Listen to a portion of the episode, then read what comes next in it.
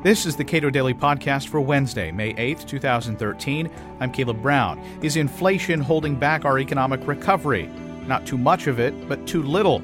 Paul Krugman argues that the U.S. has too little inflation. Jerry O'Driscoll, a senior fellow at the Cato Institute, makes his case.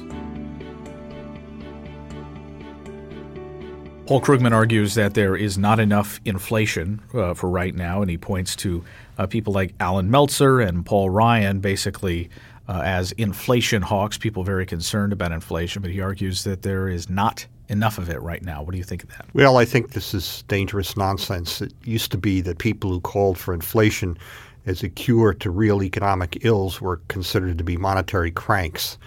Uh, inflation disrupts economic activity uh, impedes economic calculations of profit and losses and inevitably redistributes income capriciously among groups. Now let's let's let's explore that just a little bit with respect to uh, impedes economic calculation. Part of that process, if I understand it correctly, is that uh, relative prices change over Yeah. t- over time, and not every price changes at the same rate when we experience inflation, and so our ability to reckon what uh, a dollar is worth in terms of this good or that good is what is being disrupted. That's correct. That's a succinct statement of the problem.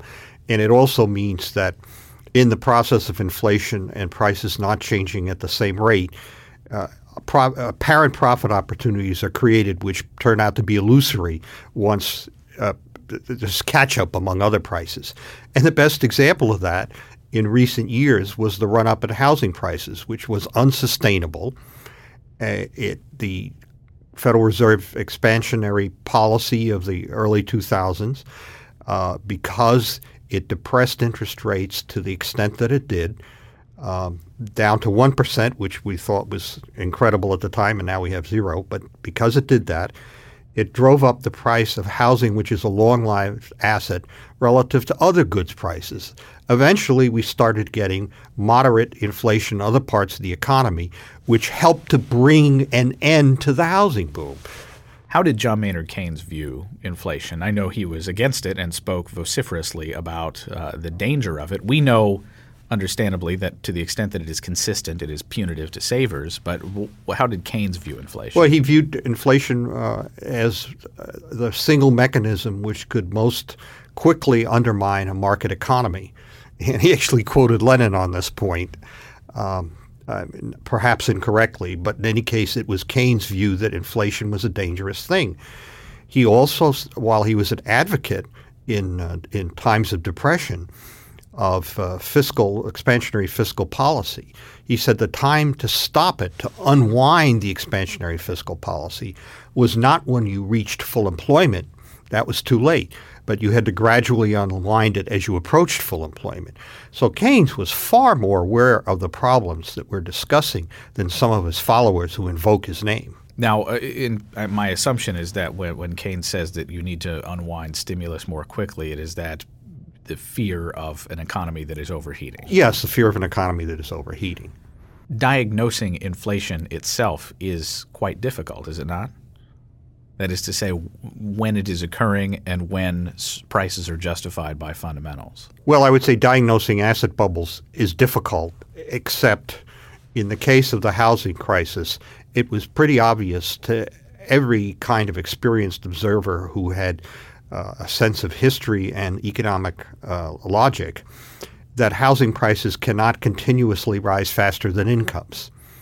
And that was what was going on for quite a number of years. Right, but that doesn't necessarily mean that a, a wise investor gets out. No, of course. Uh, and, and similarly, when you have an overheated stock market, a lot of money is to be made. But the great difficulty in exiting a housing boom is that it's an, inherently housing is an illiquid asset. And if suddenly people lose confidence that prices will continue to rise in the future, and a lot of people try to stampede for the door, then housing prices start coming down quickly, which is, of course, exactly what happened. Uh, Krugman here argues that uh, the one of the key problems is a liquidity trap, and that was an argument that was made in the early days of the financial crisis as well. That Yes. this that this problem could be solved with liquidity. That didn't really turn out to be the case in the early part of the financial crisis. Is it true now? No.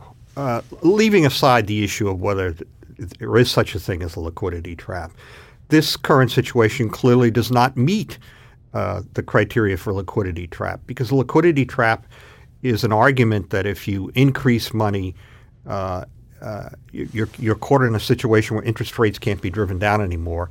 So if you try increasing money, it, it won't have any effect.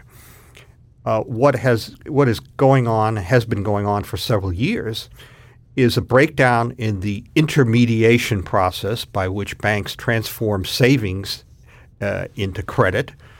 Uh, they take the accumulative savings of individuals and lend it out to other individuals. In this case, the breakdown is in uh, the process by which normally re- large quantities of reserves are injected into a banking system, it would result in an increase in in money used by individuals.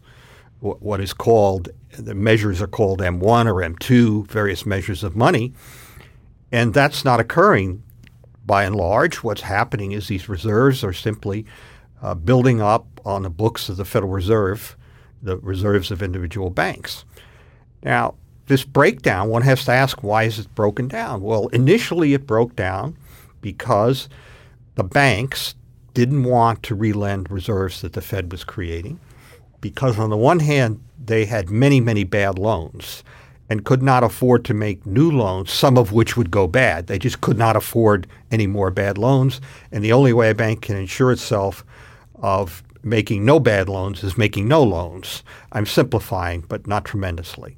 Also, an unintended consequence of the very easy money policy, near zero short term interest rates, initiated by the Fed, is it's also compressed the margins on loans. That is, a bank needs a spread over the cost of borrowing compared to the cost of lending, and that difference or margin or spread has been compressed so that a bank can't afford, even now in many cases, or at least they're reluctant and they're doing less than they would normally do, of lending all of these reserves because they can't get the kind of interest rate spread that they need for the risk they're taking on. Uh, what bankers told me for several years, I hear it less than I did even a year ago, is that there's no demand from by borrowers to whom they would lend and they would not lend to the borrowers who are coming to them. And that's a pithy way of saying the risk reward, the spread is insufficient. Jerry O'Driscoll is a senior fellow at the Cato Institute. You can read more of his work at cato.org.